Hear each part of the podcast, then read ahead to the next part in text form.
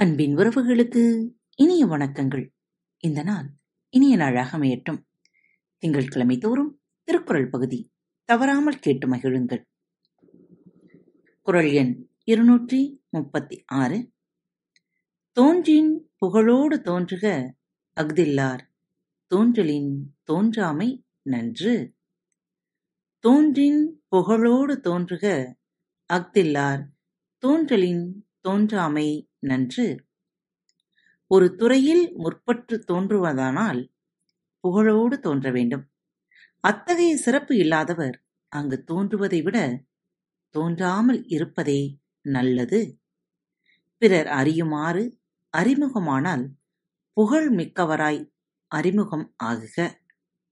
புகழ் இல்லாதவர் உலகு காண காட்சி தருவதிலும் தராமல் இருப்பதே நல்லது. குரல் எண் இருநூற்றி முப்பத்தி ஏழு புகழ்பட வாழாதார் தன் நோவார் தம்மை இகழ்வாரை நோவதெவன்? புகழ்பட வாழாதார் தன்னோவார் தம்மை இகழ்வாரை நோவதெவன்? தமக்கு புகழ் உண்டாகுமாறு வாழ முடியாதவர் தம்மை தான் நொந்து கொள்ளாமல் தம்மை இகழ்கிறவரை நொந்து கொள்ள காரணம் என்ன? புகழ் பெருகுமாறு வாழ முடியாதவர் அதற்கு காரணர் தாமே என்று தம்மீது வருத்தம் கொள்ளாது தம்மை இகழ்பவரை மீது வருத்தம் கொள்வது எதற்காக?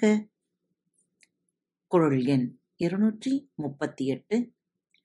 பசையென்ப பையத்தாக்கெல்லாம் இசை என்னும் எச்சம் பெறாவிடின்.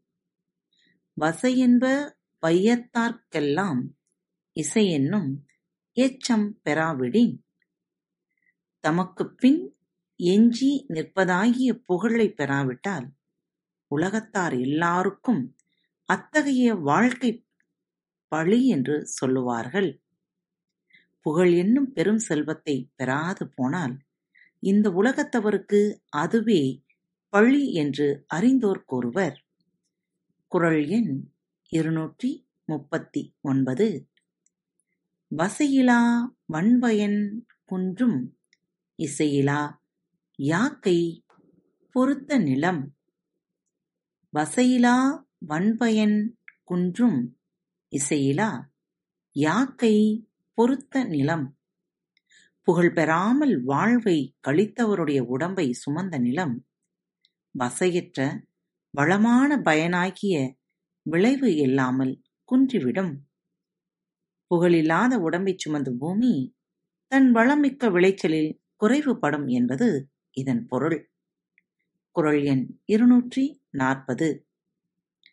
வசையொழிய வாழ்வாரே வாழ்வார் இசையொழிய வாழ்வாரே வாழாதவர். வசையொழிய வாழ்வாரே வாழ்வார் இசையொழிய வாழ்வாரே வாழாதவர். தாம் வாழும் வாழ்க்கையில் பழி உண்டாகாமல் வாழ்கின்றவரே உயிர் வாழ்கின்றவர். புகழ் உண்டாகாமல் வாழ்கின்றவரே உயிர் வாழாதவர்.